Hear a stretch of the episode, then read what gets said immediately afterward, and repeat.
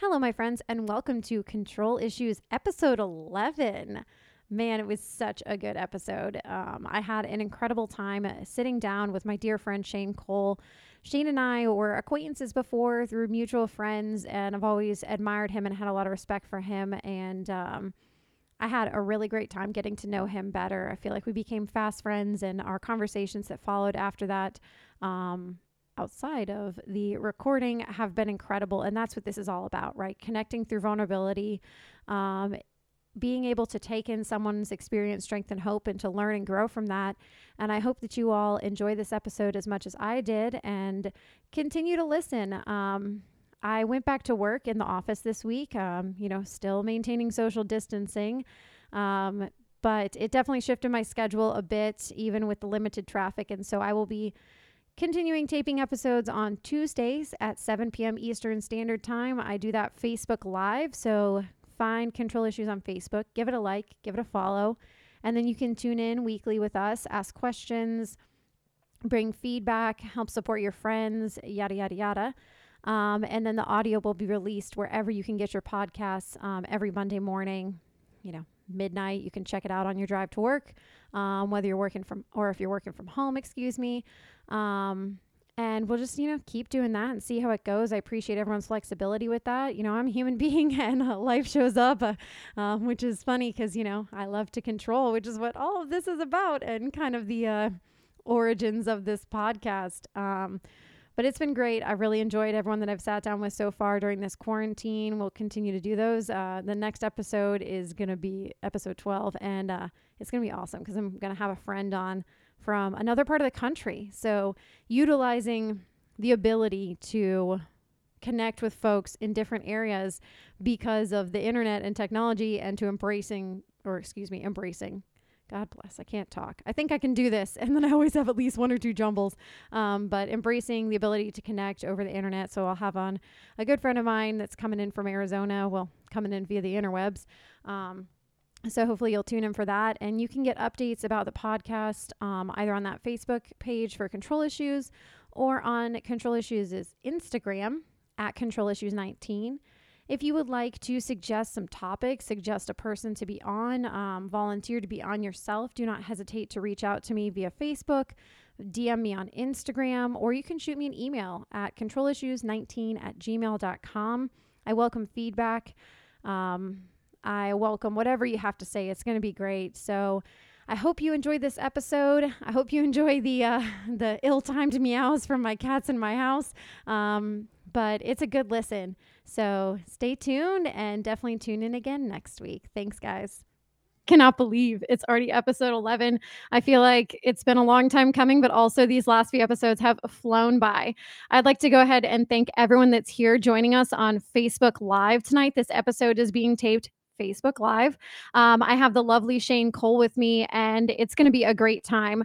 So if you're not currently following Control Issues on Facebook, please feel free to control for Google search, whatever, Control Issues um, on Facebook. Give it a little like, and then follow the page as well. And what that will do is give you updates on when we go live. You can see all the pretty inspirational posts that I try and uh, inspire people with and stay updated. And just for a little reminder, this is Tuesday at 7 p.m. Eastern Standard Time. I went back to work this week, still figuring things out time wise. So I had to shift days and times. So I really appreciate that. And hopefully, this will give people an opportunity to join us as it's a little bit more of a convenient time for folks, especially with our state you know, out of shelter in place, people are going back to work.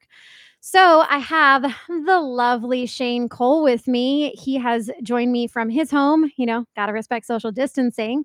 So, Shane, you're an incredible Hi. person, but why don't you tell tell the masses a little bit about you? Give us the Reader's Digest of who you are, and uh, then we'll get it going.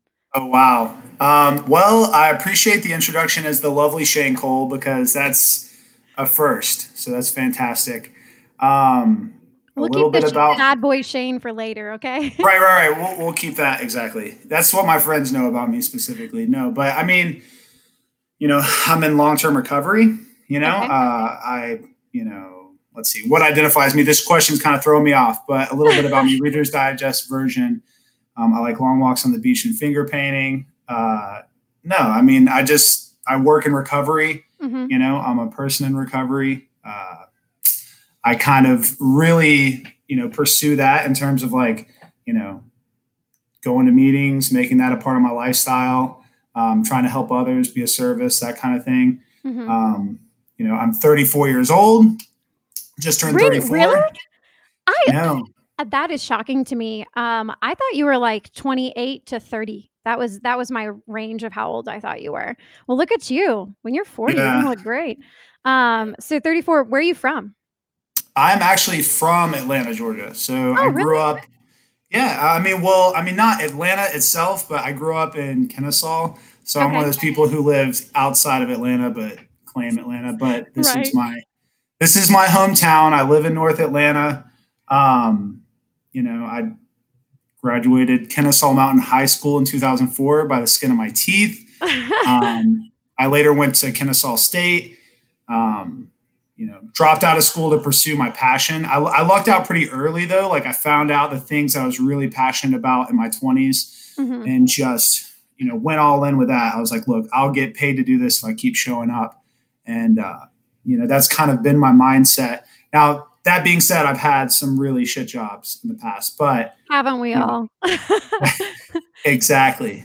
Exactly. So, for those of you who are listening who are not from Georgia, um, every one of us, including the ITPers, which means inside the perimeter, uh, says we're from Atlanta because it's just easier that way. Um, but for reference, like Kennesaw is like what 40, 30 minutes outside of the city. Um, I live in Sandy Springs, but I grew up in Atlanta, but I really grew up in Johns Creek. Um, right. So you said you're in long term recovery. How long have you been sober? Okay, so uh, I just had well two years, right? Okay. Um, on the 25th of April was my two year mark, but I first came into recovery in 2000 and well, 2006. Okay. So yeah, um, that was my first clean date, clean date, and uh, I was you know in meetings and, and clean and sober for almost eight years. Wow. And then I decided to go get some more education. Um, yeah. go do a little more experimenting. Well, and that was it. Like I, I first, uh, I, I got clean when I was, you know, 20 years old. Yeah. And I didn't just like roll out of bed, like out of good merit, like, man, I'm going to change my life. You know what I mean? Like I want to practice spiritual principles and change my life. That was not right. the goal. I had robbed two pharmacies with a hairbrush. And okay. This is back when OCs were a thing. Shout out OCs. The original OC 80s.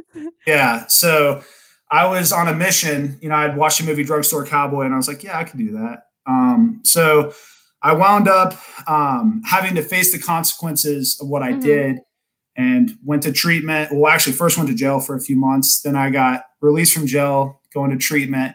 And, uh, you know, after like 10 months in a treatment center in South Georgia, I came home and just like something clicked. Like I wanted to be in recovery. I enjoyed meetings. I found freedom. I worked the steps, and my life was getting a lot better. I went back to school, um, and then I had to face, you know, the consequences of my past. Right, like yeah. Um, so I had a lot of gratitude, like walking in to face those. But like that's what got me into recovery first, like getting into trouble.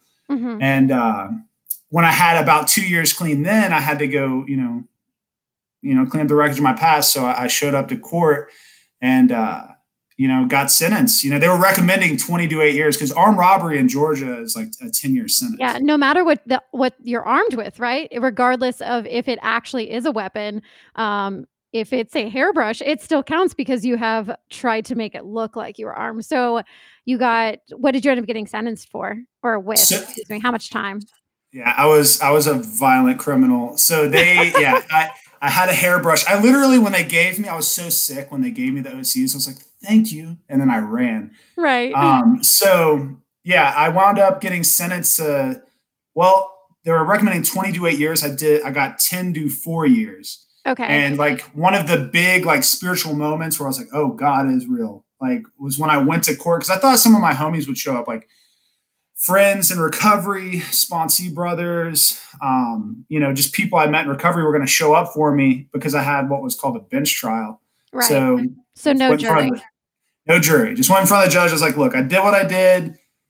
You got me. Please have mercy. And mm-hmm. uh, that's, you know, that was kind of the game plan. And, uh, when I arrived, I thought maybe 10 of my friends would show up. And what happened was like 50 people from the program showed up like wow. on Monday.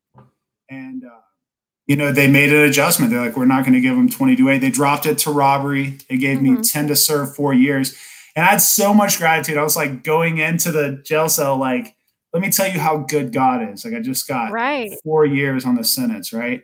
Um, this will take up the whole podcast to tell that piece, but right. I wound up only having to do two years. Wow. Um, and okay. I, I, wound up making some amends. Like I got to go speak at schools and do like um, some like like fake ass scared straight stuff with kids and stuff. Which that uh, show mostly is fake. It is still scary right. to go to jail and prison, but like they they turn it up a little bit.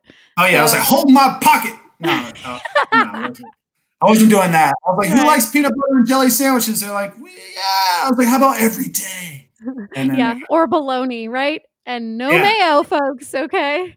Um, so when you talked about like all those people showing up for you in court, I think that's a true testament to this program of recovery, right? The like right now there's some people on here that are huge fans of yours, right? Like I too am a fan of Shane Cole.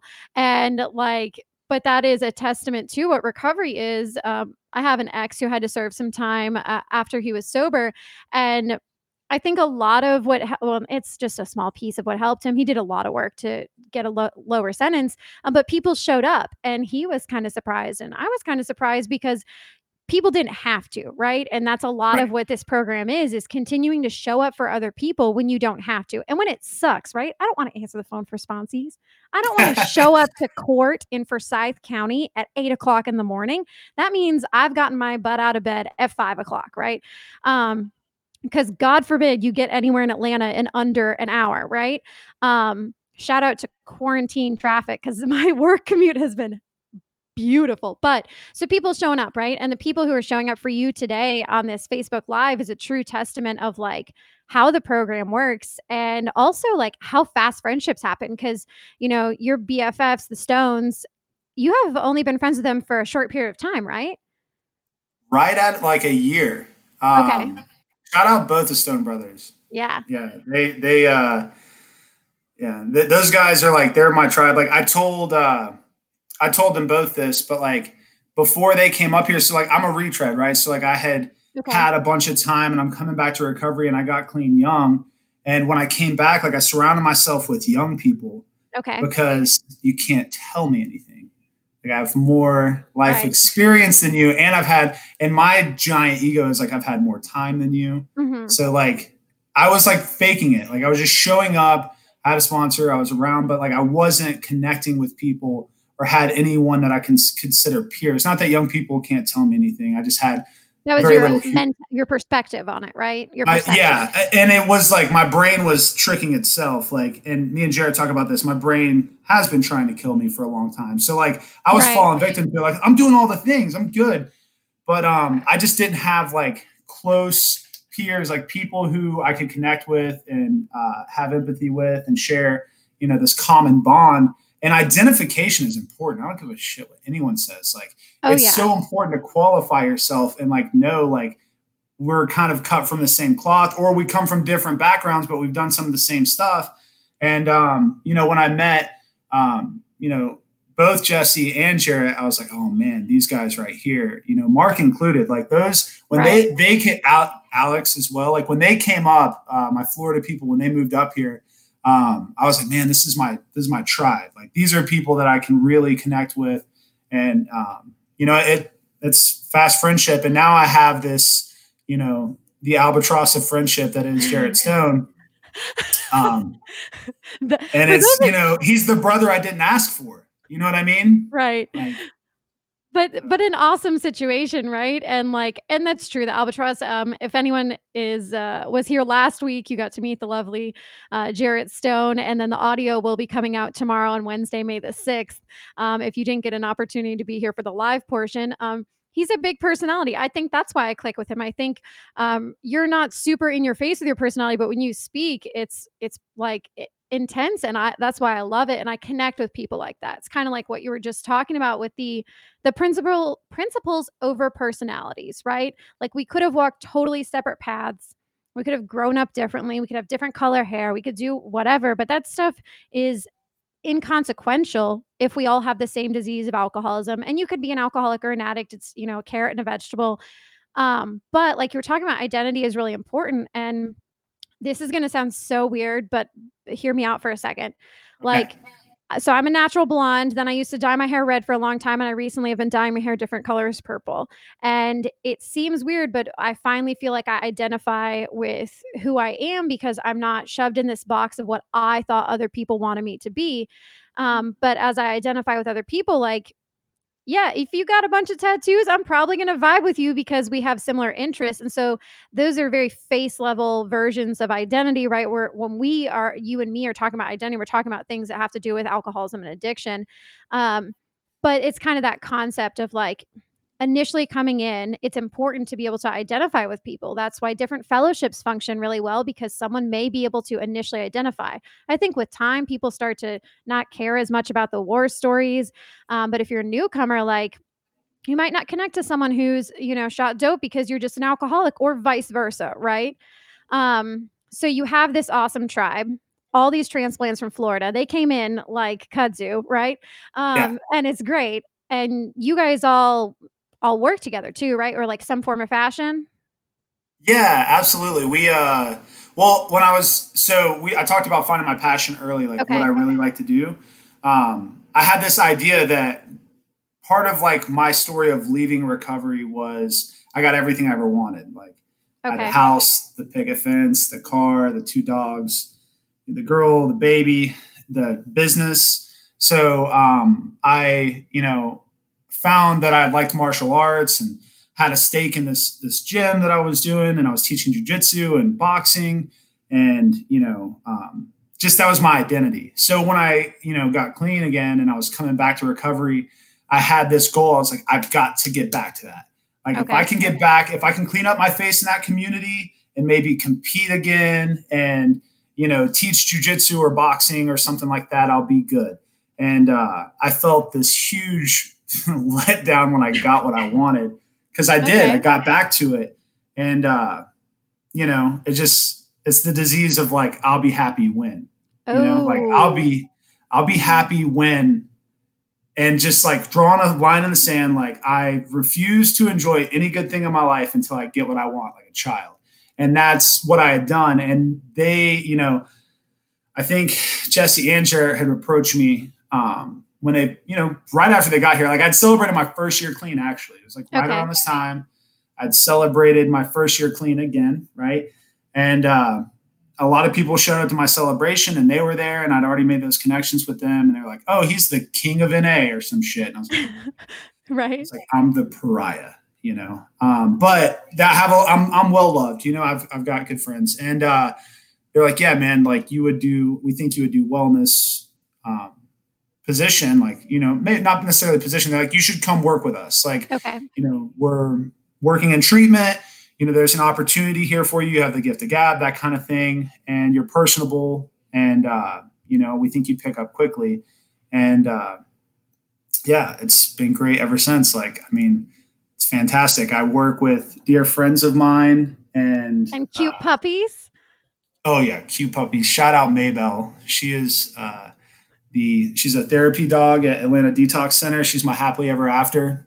It's my future right there. So I love it. Well, that's um, really. Oh, I'm sorry. Go ahead.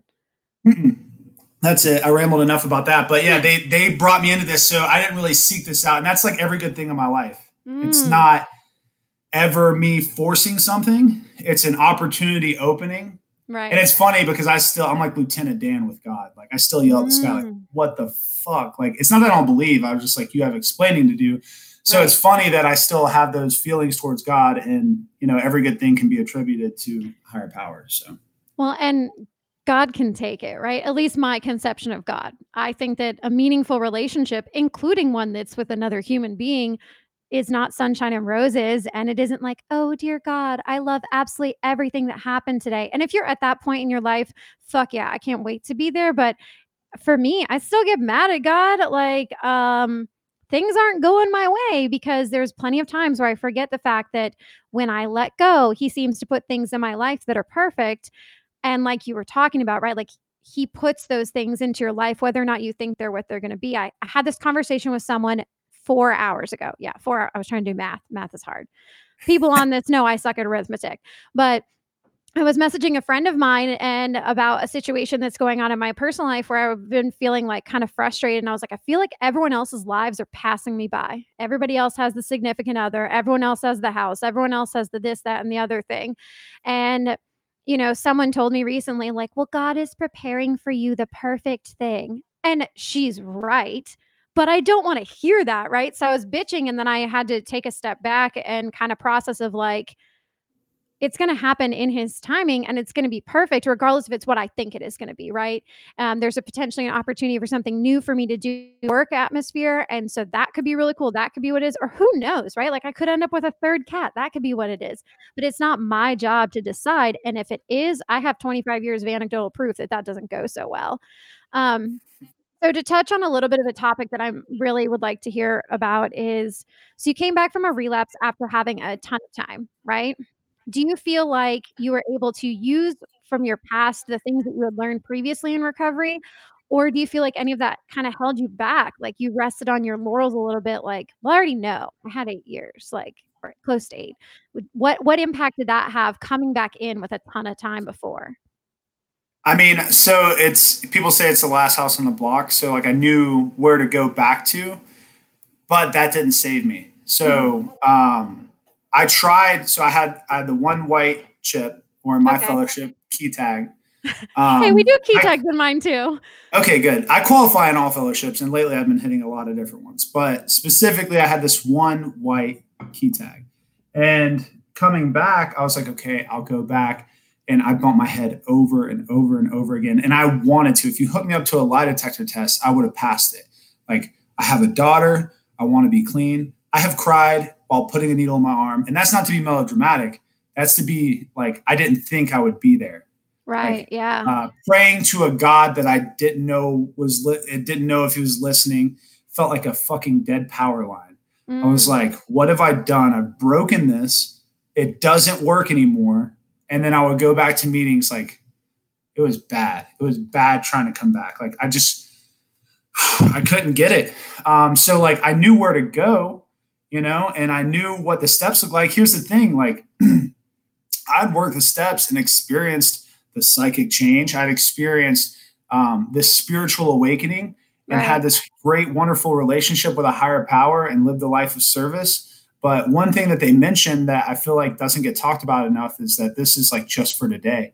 Like mm-hmm. you have a mm. daily reprieve, right? Like I had this daily reprieve. It's just for today, and I'm not fucking drug proof. Right. And they would i thought it was a scare tactic like the disease is progressive. Well fucking was you know? When i was 20 years old snorting oxys and doing crazy shit was and you know poly substance user but not as bad off as when i was smoking crack and shooting dope in the worst part of town walking around like i belong there right. you know? Um, i had no like uh i just had no like self-preservation switch you know? It was really bad and uh, it was devastating. And I was just, yeah, I was stuck. So coming back, uh, you know, it was it was difficult in a sense is that like I did think I knew. Like when I say I know, it means I'm not listening. Yeah. Okay. I have no open mindedness. You know, it's what I hate when people do that. When I'm saying something, they're like, "Oh, I know, I know, I know, I know, I know." I'm like, "You fucking missed the mark." Right. Like, that's a way to trigger me to be like, "You're not fucking listening to what I'm saying." And um, you know, I was very guilty of that. Of like what, and that would that sucked too. Going back to meetings and old timers I've known for years. I've mm-hmm. been to mm-hmm. their fucking weddings. They met my child. Like they, they were like, "Well, you know what to do." And I was like, "I fucking can't. I can't not do it." Like this, they, and those sayings that like are cheesy, like the space from the head to the heart is so far. Like mm-hmm. I knew what to do, but I just could not get out of my own fucking way. And uh, I'll put to you like this: I had a my one of my sponsors. I would work for him, and I think someone had mentioned like I, I have this joke with everybody like I kind of like I'm unapologetically me, and if I get on my high horse, I'll die on any hill. Mm-hmm. I always say dumb shit. I'm like, I'll go fucking swing a hammer. Like if I get fed up with some work shit, I'm like, I'll just go swing a hammer. Cause like I used to do carpentry mm-hmm. and uh when I was a junkie, climbing ladders and my blood pressure all over the place. Like, I love it. Well, I work in construction, so I love it. I think that's great. I had no idea. I feel like I'm learning so much about you. Like, if I give away a little bit of my secrets about this, I I have guests on that I know a lot of the answers that are going to come because I love hearing it and I want everyone else to hear the same messages that I've heard from them. This is such a cool experience to like I didn't know you work in carpentry. Like honestly, I can't wait for after this so we can talk about things in a different right. level. Um so I love that saying that you, I don't know if it's yours or if you stole it from someone, but I'm going to steal it where you said, if I say I know, I'm not listening. Because right. I know there's at least three people on here watching this who know that I am a know it all, right? And it's my one of my biggest downfalls. And I've been working really hard in the last year to try and have a better listening ear and take from people what they have to give because I don't know it all. And God continuously reminds me of that to be like, "Oh, you think you know how to do this podcast? Cool. Well, last week my my um my sound didn't work. Um and then like today a time something happened at work where like I got my ass handed to me, not too bad, but like I was reminded, "Oh, I don't actually know that. I do know what a 2 by 4 is, but not some other wood stuff." But anyway, so you've kind of touched on this a little bit. Um, so you have a daughter. How old is she? I, I do have a daughter. Uh, she will be five in July 3rd. So yeah, she, her name's Harper. She's amazing. Um, most of my social media is just like work stuff and pictures of her mm-hmm. or stuff with my friends. But like she's, you know, she's amazing. She's so sweet. She's like the best so, I, and I'll be cheesy for a minute. I'll be a dad. So, I like it. People always told me they're like, "Oh, your world will change," and for some people it doesn't. Some people are just deadbeats all the time. But like, I remember when my daughter was born, it was like the scariest day of my life, mm-hmm. um, and also, you know, her mom's life, because um, there were some complications at birth. But it was the most exciting day too, in one day like the full spectrum of like how terrifying that the person that I love so much is in danger and also my unborn child is in danger, but the reward of like, you know, I'm going to be a dad. Right. And uh, when she was born, um, she, you know, I, I, they did this emergency C-section and like, um, you know, her mom was okay. And I walked over to the incubator and I was like, can I can I touch her? And like, of course you can. I was like, so my daughter's right there, and she like reached up and she grabs my finger. And I swear to you, like some like real Disney movie shit, like time fucking stopped. Like the world was black and white and I didn't realize it. And then it was color. Mm-hmm. And like I felt it was like the Grinch. My heart just like grew bloop, bloop, bloop. And I was like, holy shit, like I can love something this much. And uh yeah, so she's like the very best thing. You know, she's also a little dictator now. I've seen Moana a million times. I've seen Frozen a million times. I'm forced to watch Spirit and Boss Baby and shit like that when she comes over. And she eats all the. You should be grateful to watch those wonderful cinematic or cinematography, whatever. Oh yeah, th- no, that's great cinema. But when she's like in public singing, "I can be the perfect daughter" as loud as she can, yeah, I'm like, you understand you're not being the perfect daughter you are not the perfect daughter right now, but it's cute. I like it. It's like a great problem to have. Your daughter um, is five and I'm 28 and we have the same interests. This is wonderful. I love it. Um, I'm okay. a huge Disney fanatic. I mean, if you're looking, my arm is covered in Disney stuff. Um, we actually, I spent some time with some friends last night. We tried to stargaze for a meteor shower and we couldn't see anything because Atlanta has too many lights and there are clouds. Um, but we brought up the topic of like, what Disney character would you be?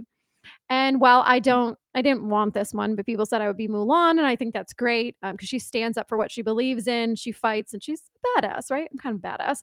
Um, but I loved how they said that uh, you and Jarrett are Shrek and Donkey, and that could not be more true, right? Not only are you guys BFFs, but also I think there's a lot to be said for um, Shrek being like he compares in the movie to an onion. Like your personality is definitely like you have to peel back the layers, right?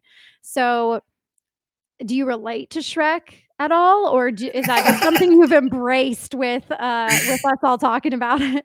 No, I, have embraced because you guys have talked about it. I'm I'm top heavy like Shrek. Uh, you know, my ears protrude from my head. That's mainly from wrestling and cauliflower. But yeah, I mean, Uh, I'm kind of an ogre, you know. Um, I prefer to stay in my swamp and not have to do things. I love isolating.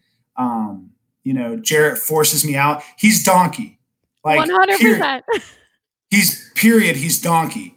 And that's not a racial thing. It's just his his personality and me trying to just live my happy little existence with my earwax candles and you know whatever the hell I have going on, you know. So yeah, I kind of identify. I'm being forced into the Shrek role, but it's it's you know I can't. It's a losing battle to fight against it. But uh, yeah, the onions, layers, you know, the whole misunderstood ogre concept, you know, right. sure. Well, and I'm being forced into Mulan. I wanted everyone to say that I was Jasmine, but that didn't happen because it's it's not. I you know what? When you posted that the other day, I thought Jasmine. When I was looking at them, I read, right. and I'm ashamed to admit this in public, but I was like, because I know all of them, so I'm like, of okay. Course. I was like, what's Zora's personality? And I was gonna say Jasmine. I was like, I'm not gonna be caught commenting under this Disney fucking what sandwich am I post. Right. So I, I, draw the line. I have, you know, I have a boundary. So well, like, we all have to have them, you. right? Some of us are, you know, willing to. Do, there's different things we're interested in, right? And I'm a full-on small child. I'm eight at heart. Um, but I think there's something to be said for like that like my comparison for you to Shrek doesn't as much have to do with your size. You are a very tall man, right? And um, you do like to isolate. These are things that I know about you, but also I think Shrek's character is awesome because he has this kind of like outside exterior that's what he lets people see. But once you get to know him, he's incredible, right? Like I, I called you incredible at the beginning, and I mean that because we kind of um, have bonded by proxy of me being closer to other people that are in your life. And then we had this sage sesh where we all gassed each other up and got to know each other. It was so uncomfortable, but it was really cool. And like some of those layers got peeled back, and people call you sad boy Shane, but I think there's a lot more to you. And that's how Shrek is. You know, there's a lot more to be said for that. And I mean, I always see you with a smile on your face. So I don't know where the sad boy Shane stuff comes from, but um, it's the really close people. They're the ones who know like how because I'm very good at projecting you know what I mean? And I like to be okay and I like to project that. But I like I'm I have clinical depression that doesn't give a fuck how good my my life is or how if there's a comma in my bank account or if my daughter loves me. It doesn't care about any of that stuff. It's just like, hey, dude, I exist. It, it's a, I tell people it's like a volume knob, and okay. when it's okay, the volume's really low. I can still hear it, mm-hmm. and then when it's on, it's like it's fucking on. You know. So. Yeah like Frozen, I can hear you, but I won't, right? Sorry, I can't help myself. Um, this is why I'm single. But anyway, so do you feel like um, some of that projection or maybe presenting as um, being super bubbly and happy comes from working in recovery? Because I feel like you, it might, I don't know, just maybe my perception. I don't work in recovery. Like I said, I work in construction. Um, is that have anything to do with it, or is it just what you put on for everybody? Um, you're gonna hate me. I have to plug in my laptop, so we're gonna move. We're gonna move. So we're gonna be. We're gonna move. So, repeat your question. If okay, so. Yeah. When you work in recovery, you know you're the you're what people look up to, and you feel like you ever have to present an image of being a certain way, happy, mm-hmm. yada yada yada, because sure. you work in recovery or is it just a general like i feel like i have to present myself regardless um working in recovery in my particular role i think there's some pressure to like keep a good face you know so especially during certain hours when i have meetings um but cool it just depends on like what's actually happening you know if i'm actually going uh to meet with a client in crisis and I'm helping them get into treatment, which is like my favorite part of my job. Okay. That's never a problem because I can be raw if I want to, you know? Um, that's fantastic. Right? It's, oh, yeah. It's way better to, to be able to find someone at their own level mm-hmm. and hold just a moment because if You're my good. laptop dies, this is done data. Yeah, Shane's gonna disappear visually for just a second, and it's totally fine. Um, this is the joy of doing technology, right? Like last week, which I guess was actually with Kim. I said it was Jarrett. I can't keep up anymore. Going back to work threw me. I got a little too comfortable working in my PJs in quarantine, but you know, technology happens. There's always going to be stuff, and it's totally fine. It provides for a little extra excitement with things, right? So, oh yeah, keep it real, just like I do with the clients. Oh, segue back like to what we're it. talking about. No, there's there's no pressure when I'm talking um, to a client because that's like you know a little easier for me, or um, I'm I like being able to match energy or empathize with somebody. Mm-hmm. So, but having to present myself like at work if I'm depressed or like have to go into a professional setting when I'm depressed. Yeah, there's some pressure there. But like, you know, I understand I'm going to have like not bad days, but I'm going to have those days where that volume's loud. Mm-hmm. And luckily I you know, my work's super understanding. You know, I can tell them like, "Hey, I need a mental health day," you know, and they'll encourage me to do that like um they recognize that a lot of the people I work with are in recovery. You know, they see what that looks like. You know, I think people who, you know, work in my position, there's kind of a higher risk of like burning yourself out or like taking on too much. And like self care is super important. You know, um, Jarrett has like been one of those people who's like, hey man, you need to follow through with the things that support having like, you know, good mental health you know, like he mm-hmm. has been doing. And like my other friends, you know, Jesse and Mark, they all kind of circle around and encourage that. You know, I work with Troy. He's same thing. He's like, look, man, this is it's imperative you do that. So like it's never too much. You know, I don't feel like that pressure to be any which way. And I have no problem going to a meeting and like either sharing where I'm at and just being honest or having a few people in my life that I can just call and be like, hey, like um, I want to use. You know, I, I look, I've not lost a desire. Um, okay. I've lost it for extended periods of time. And, you know, I've lost a desire to use for weeks or months this go around, but it's been very loud, especially lately, mm-hmm. you know, and uh, I just, I give, I, I give breath to it and then find some solution from that because I don't want to use, because I do recognize my life's at stake and I have a, a life worth living. So, um, there's no reality in which I start using again and have all the good things in my life. Right. Well, and it's like the first step, right, is recognizing that you have a problem and facing it head on.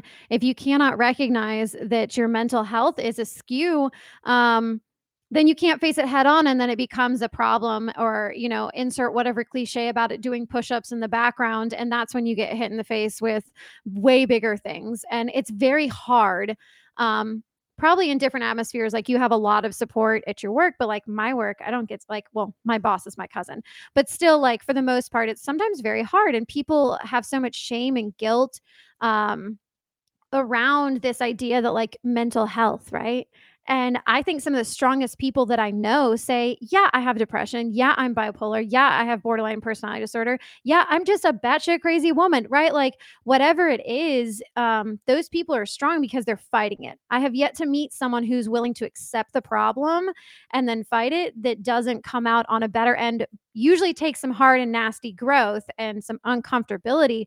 But when you don't recognize a problem, you haven't even started. You haven't taken that first step, literally and physically.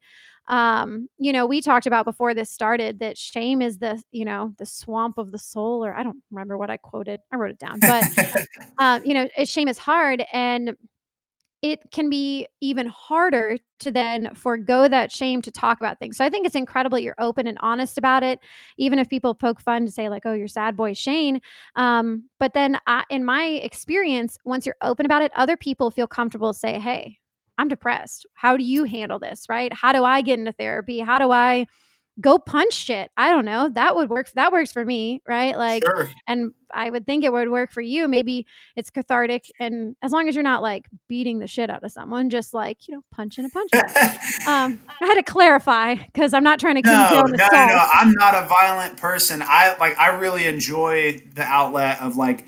A lot of people like say exercise, like physical activity for me is something that really helps with that. Mm-hmm. Um, you know, just like those kinds of like self care is it's more than just like you know, obviously like if there's mental health issues for myself, like seeing a therapist, getting help. If I need to be medicated, there are things that I carried from my past that I think people have misunderstandings about, like you know, uh, medicine or you know, treatment for that. But like I spent a long time trying to like self medicate um, my depression. You know, um, prior to me picking up a needle, you know, after that time, I went into a deep depression where I could like I couldn't get out of bed. And it's not to be dramatic, like depression is something that gets thrown around a lot. Like people like, oh, I'm depressed, you know. Um, and I've been sad about situations, but like depression, like the depression that I have is more than my sadness, you know, transcribed to whatever scenario it is. Mm-hmm. So like the sad boy shit is like you we, we mentioned the swamp earlier. We are talking about Shrek. Like I have a joke with with Jarrett and like some of my friends like talking about the swamp of sorrows, like which is the never ending story. And that is where I became a heroin addict. Mm-hmm. When I saw mm-hmm. Artax, he couldn't think one happy thought and he died. And that yeah. is what that, but I mean, like that's where I get stuck and I get stuck in this like swamp of like, you know, depression and sorrows. And like you know, it kind of it that will die in the light. Like if I give breath to it and I speak on it, and uh, then I have to take action and seek some help or try something different. Um, but even like you said, like hitting something, like I I used to do martial arts, and that carried me. Some of the best times of my life and in my recovery was when I was balancing balancing recovery and martial arts, physical activity, you know, self care, and like I had this nice you know, balance and I have some experience on what that looks like. So I don't even have to like listen to anyone in a meeting telling me like, hey, if this is what I did, it's like, dude, I have my own um experience to go right. from and and my own evidence that like if I do some things in my life that are uncomfortable right now, there's this this huge reward, you know, followed by peace. And that's what I really want. You know? Right. We're always searching for that peace, right? Like searching for for that first high or you know that experience like i think lately i've been searching for like the experience of my first year in recovery um because now I have a life and it's wonderful, right? Like I'm I'm not ungrateful for it at all. I am very grateful for my life, but it looks different now and there's more things and I'm expected to know more, you know, like it was a little bit more acceptable. I put that in air quotes. You know, if I flew off the handle at something because I was still learning how to be sober, I still had to make amends and do the right thing with it. But now there's like, you know, when I call my sponsor, she knows I know what I'm supposed to do. Um, I'm not perfect. I still get mad. People still hurt my feelings. I still hurt people's feelings, you know. Um, and so it just like that's kind of been my situation. This last year has been so much like I'm like a spiral inside of my body of inner struggle. Um, but that's good because that means it's growth, you know. Um, when I'm comfortable, that's when I get a little nervous.